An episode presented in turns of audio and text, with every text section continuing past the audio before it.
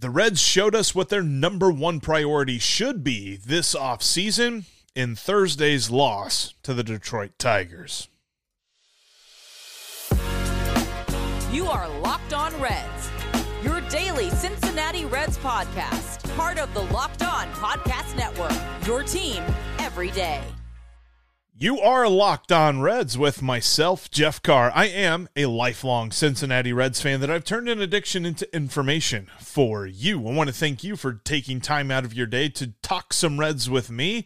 I encourage you, if you're listening, hit me up on Twitter at Jeff Carr with three F's, or if you're watching right here on YouTube, thank you so much for doing so. Make sure you drop a thought down in our comments section below. Love to hear from our everydayers as well. If you're an everydayer, let me know in the comments section below because uh, you are the reason why I do this. You're the reason why Steve does this. Steve is not with me today. He is uh, currently out, but he'll be back uh, coming up next week. But as we move forward, we're looking at this uh, the finale. Oof. This, this horrible finale that the Reds had to the Tigers series, uh, why it underscored the number one priority that Nick Krall should have for the offseason we're going to look at what really went wrong. I mean, lots went wrong on Thursday's game, but we're going to look at what went wrong and we're going to look at the opportunity that the Mets or that the Reds have against the Mets this weekend. Thank you for making Locked On Reds part of your day. We are part of the Locked On Podcast Network, your team every single day. And today's episode is brought to you by FanDuel. Uh, make every moment more. Right now, new customers can bet $5 and get $200 in bonus bets, guaranteed. Visit fanduel.com slash locked on to get started. And where we will get started today is the absolute key storyline, the number one priority that Nick Krall should have in pen, maybe even in marker, I don't know, on the top of his to do list for the offseason, and that is get the pitching.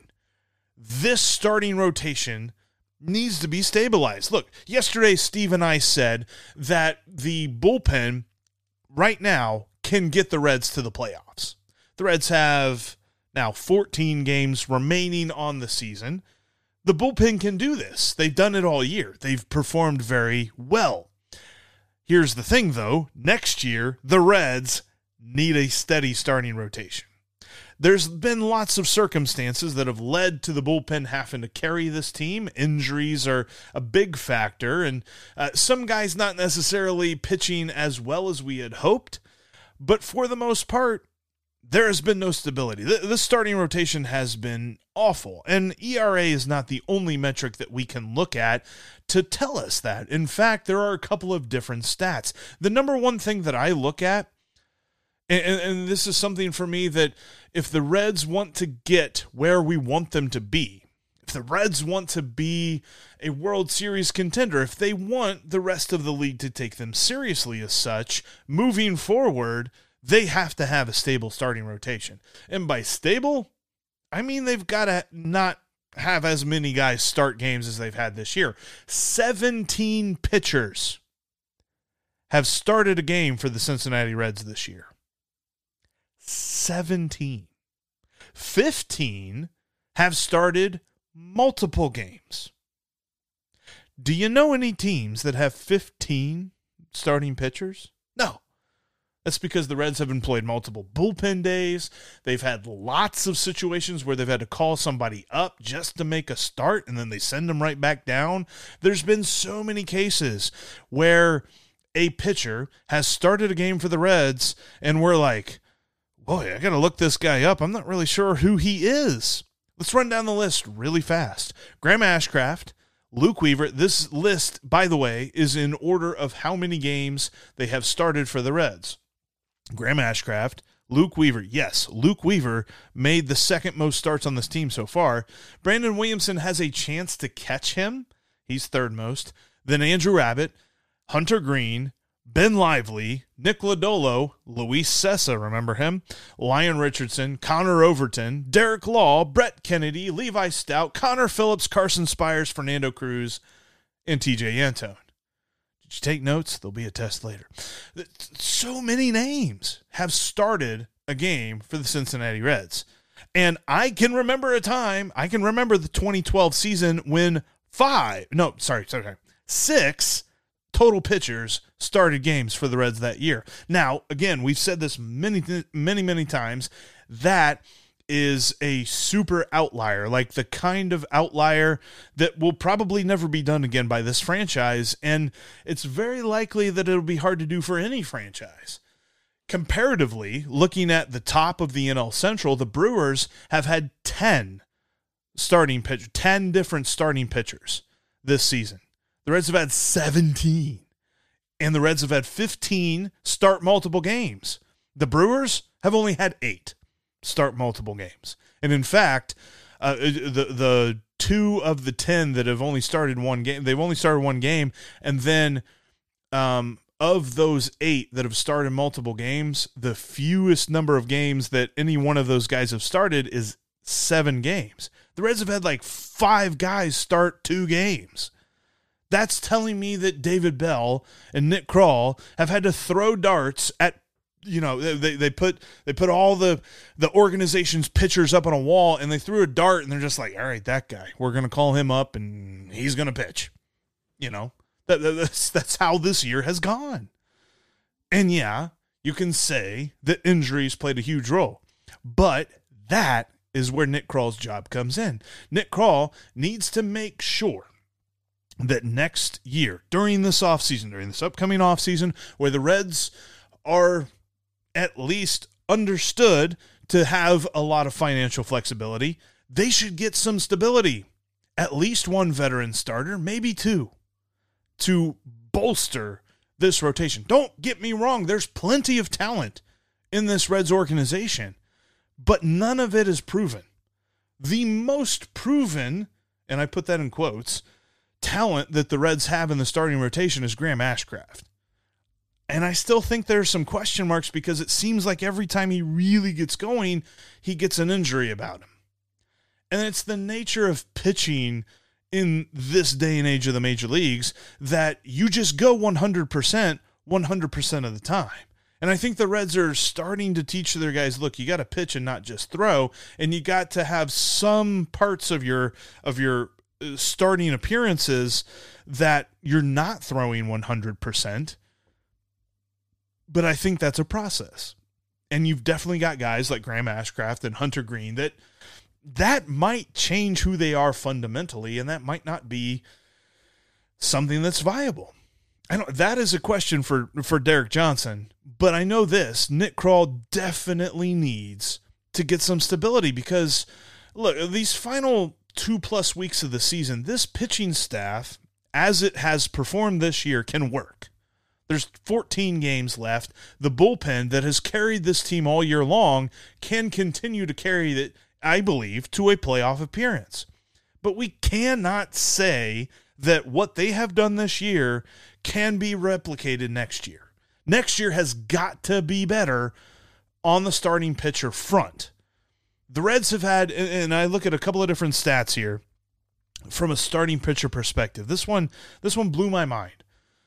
The Reds have had 71 no decisions from their starters.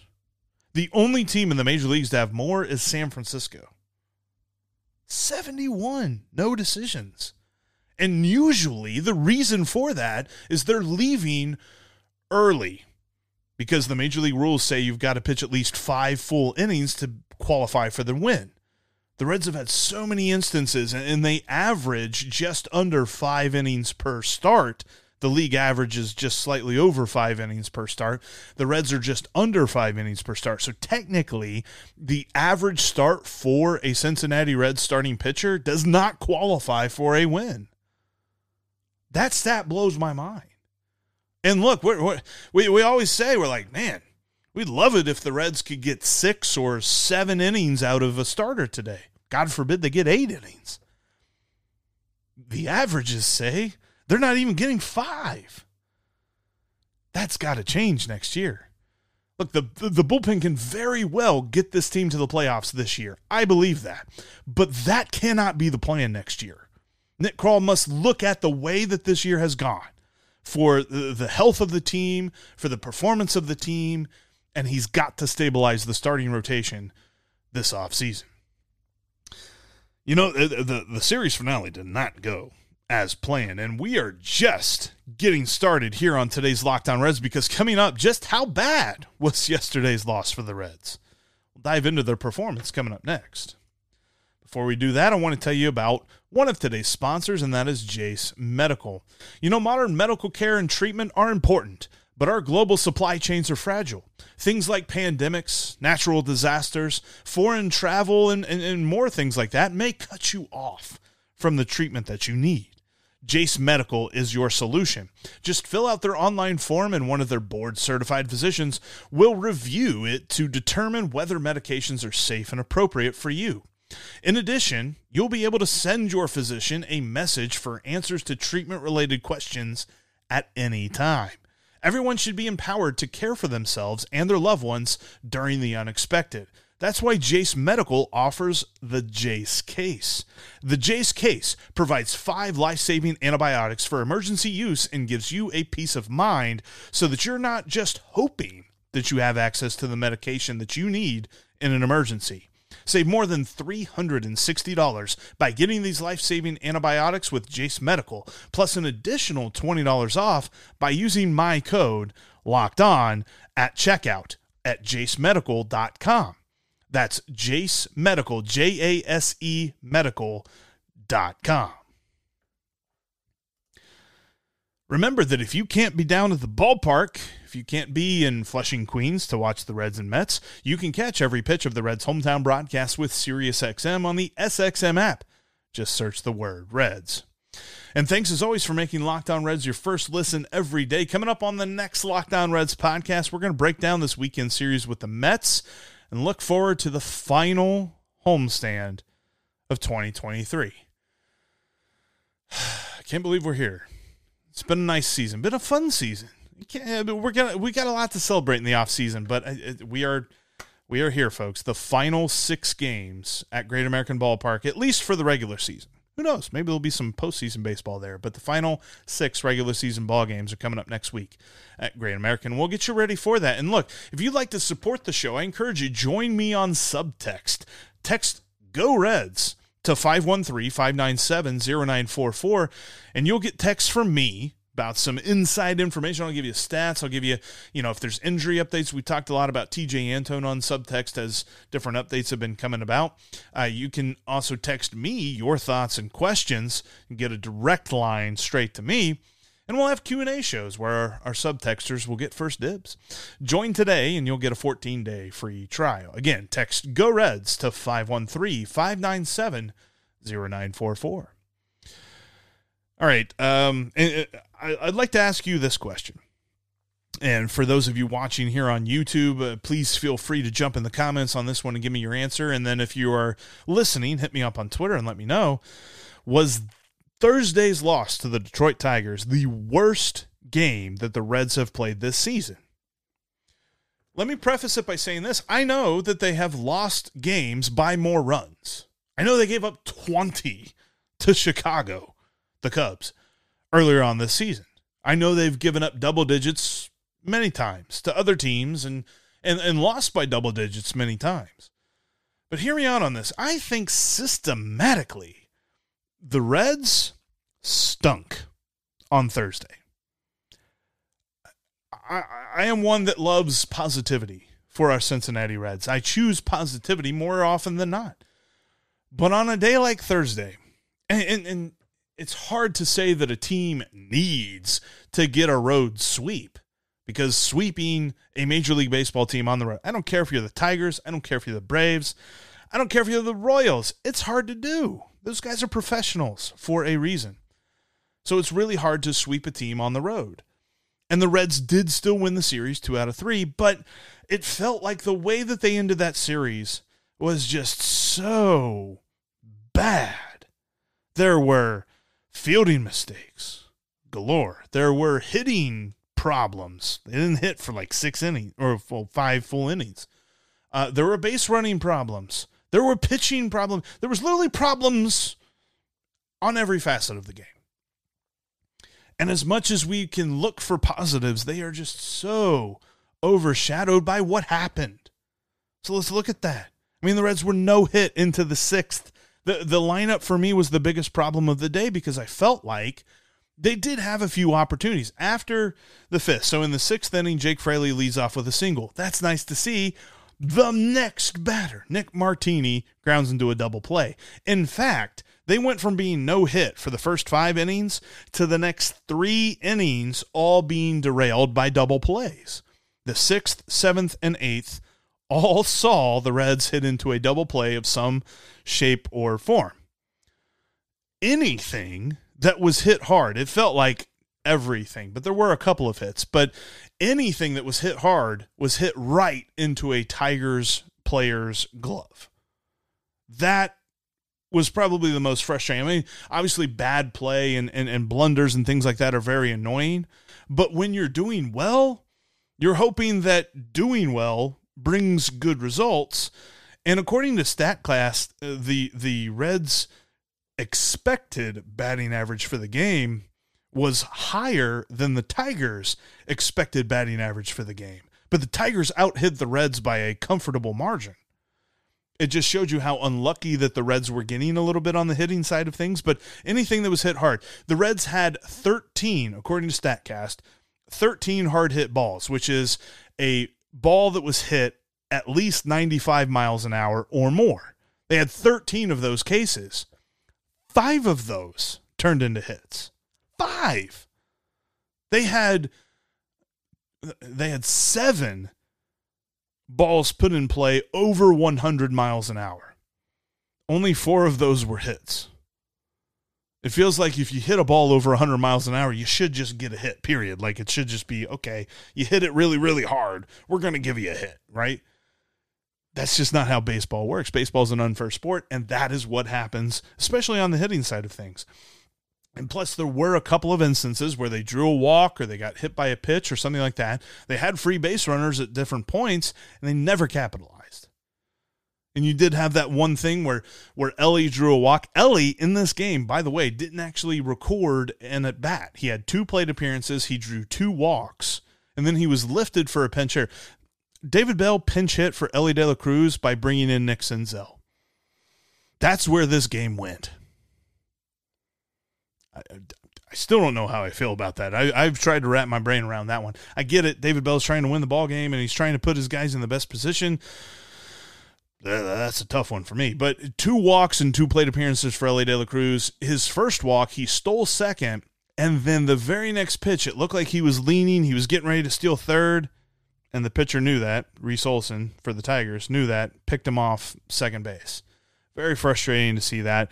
It seemed like the Reds, anytime they had a chance on the bases, they just ran out of it. Then on the defensive side of things, it just kept getting worse. The Reds had two errors, and that feels generous. Uh, th- there were so many different plays where it was like, okay, yeah, sure, that Tigers base runner is probably going to beat it out, maybe. But the Reds never gave a shot to really discuss that because they just didn't play well. Elly in particular. This was a game where, and it was funny because Steve texted me and he's just like, we've got to talk about Elly's blunders. And yes, one side of me says, ugh, it stinks. The other part of me says, he's 21 and he's a rookie and this stuff's going to happen. He's flashing the talent, he's showing us the potential, but the consistency, it's not there, nor should it be. If the consistency was there, when he's 21 years old, we're talking about one of the best baseball players of all time. And let's just give this kid a minute to breathe and understand the game of baseball. I under look as much as I hate to see him commit an error or commit a blunder or just anything, you know, something go wrong for Elly De La Cruz. I want everything he touch to turn to gold. It's just not going to happen that way. That's not how baseball works. He's got to learn. He'll learn. He'll get there. But it was it was really unfortunate to see because he he had a tough day in the field. The Reds had two errors. Then they allowed another two hits. This was an interesting thing. I mentioned the bad luck that the Reds had on the hitting side. The Tigers got two hits that, according to StatCast, had an expected batting average below 200. As in, they should have been outs. They should have been outs more times than not. But the Reds' defense, whether it was how they were shifted or just how they played the ball, they turned it into a hit It was a bad day for the fielding. And then on the mound, it got even worse. Um, we talked about the bullpen and how good they've been over the last month on yesterday's show. We omitted Derek Law for a reason. Derek Law's last month has been mm, icky, been real bad. After yesterday, he's pitched 10 and a third innings over the last month.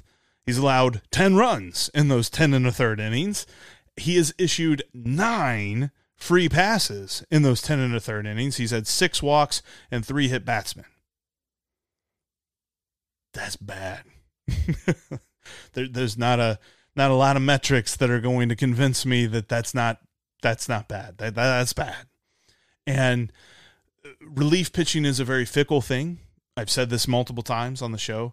It's it's something that as as much as we've seen the ebbs and flows of different pitchers on this team, Derek Law has had a really rough month. And hopefully he can bounce back soon. But it did not, the bounce back did not begin in Detroit on Thursday. And then Buck Farmer, he blew up in a tough spot. Buck Farmer, he pitched an inning in two thirds, and I believe that whenever he was brought into the ball game by Derek, uh, by David Bell, the the uh, marching orders were you're going to give us at least six outs just didn't work. Um, he he blew up, gave up that big grand slam to Matt Vierling. That honestly, at that point, it felt like the game was really far out of reach. Anyway, the grand slam from Matt Vierling just made it elementary. At that point, that's what made it eight to one. T.J. Friedl, of course, homered in the in the top of the ninth, but that was a garbage time home run. Um, but it was nice to see Ben Lively return. He's he kind of got roughed up a little bit. It, it was really just one swing from Akil Baddoo Otherwise, it was a pretty solid outing for Ben Lively in four and a third innings. But overall, this was a bullpen day that Ben Lively was slated to get the lion's share of the innings, but he still only pitched four and a third. That just goes back to what I said about the starting rotation. It's got to be fixed this offseason. You've got to have guys that you can rely on to give you five innings, just five innings. Six and seven would be nice, but at this rate, six and seven feels like paradise compared to what we've seen from the Reds starting pitching this season. Just not a good day at the office for the Reds. Anyway, slice it. As much as I love to be positive, what much to be positive about on that day. Just gonna just gonna say it. But you know what? We're not done yet here on the Locked On Reds podcast because coming up, the Reds have an opportunity this weekend against the Mets. Before we get to that, I want to tell you about another one of today's sponsors. That is FanDuel. Get ready for the NFL season with incredible offers from FanDuel, America's number one sports book. They've got amazing offers and great promos coming into each and every week of the NFL season. But as we get kicked off here, they've got this amazing offer for new customers. Sign up today. Go to fanduel.com slash locked on and sign up. And if you bet $5, you'll get $200 in bonus bets guaranteed. That's it. You just put $5 on something, bam, get $200 in bonus bets. Plus, all customers, not just new customers, but all customers who place a $5 bet will get $100 off NFL Sunday ticket from YouTube and YouTube TV so you can watch your football anywhere you go. Now is the best time to join FanDuel. The app is easy to use and you can bet from everything on spreads, player props, over-unders, and more.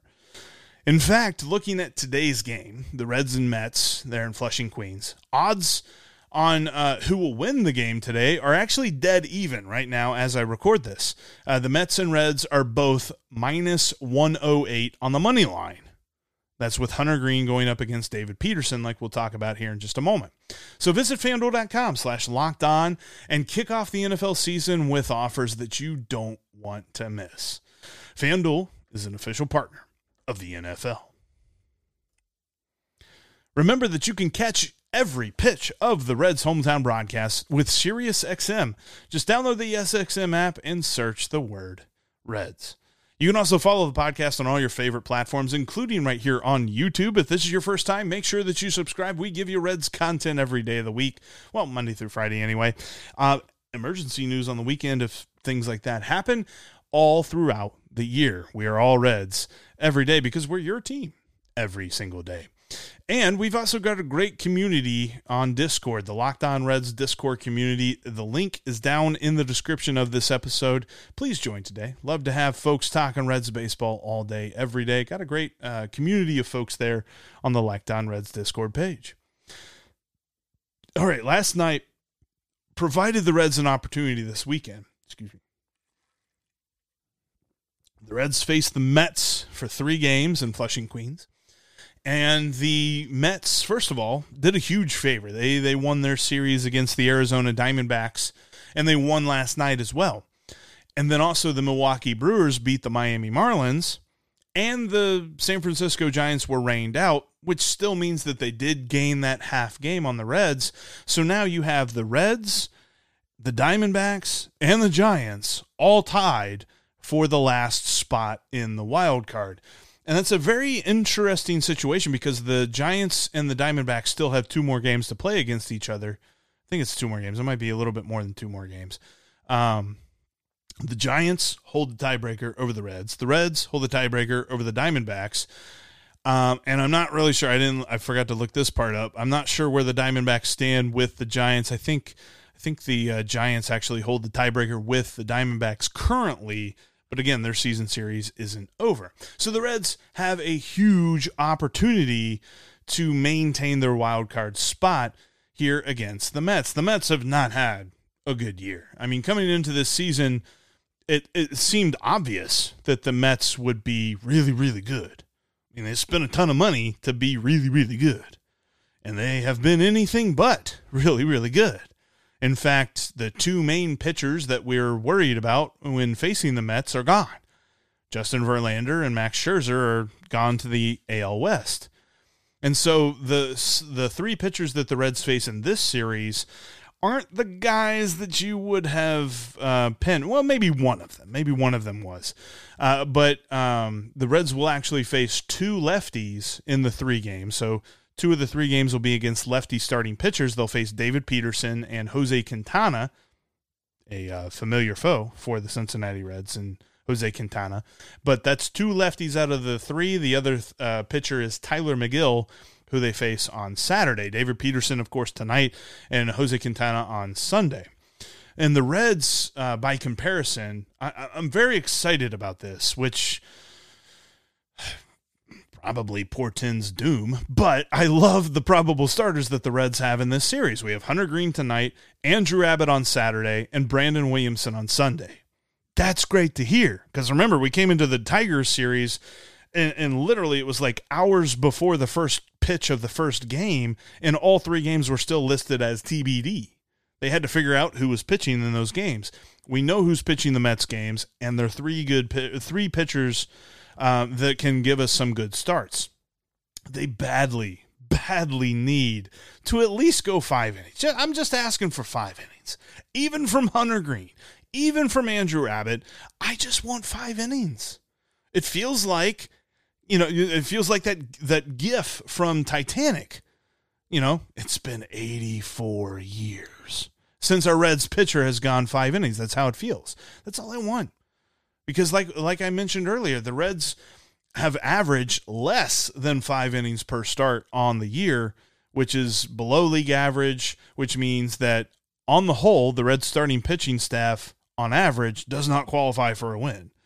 And just that that stat blows my mind. But as the Reds face this Mets team, and, and make no mistake about it, the Mets still have Pete Alonso, they still have Francisco Lindor, they still have some very talented players, especially in their lineup. This is not the same situation. I feel like if the Reds play as sloppy as they played in Detroit, and make no mistake about it, the first two games, I'm so glad that the Reds won those games, but they didn't play that well.